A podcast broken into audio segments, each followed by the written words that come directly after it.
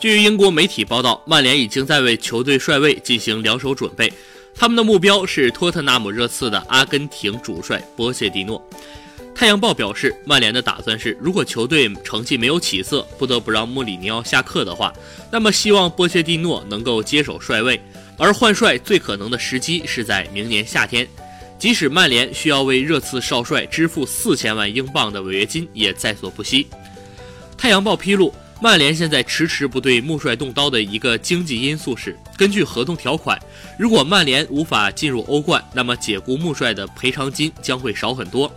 也就是说，等到赛季结束再解雇穆帅，代价最小。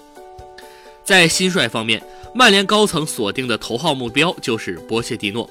二零一六年解雇范加尔后，红魔曾联系过他，但是没能达成一致。但俱乐部高层对这位阿根廷少帅依然念念不忘。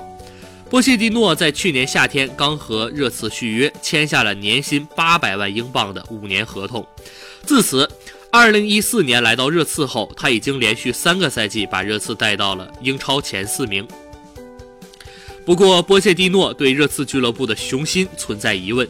今年夏天，热刺是唯一没有买进任何球员的英超球队，而波切蒂诺之前多次谈到需要新鲜血液。曼联方面则相信，与红魔的投资力度会对波切蒂诺产生足够的吸引力。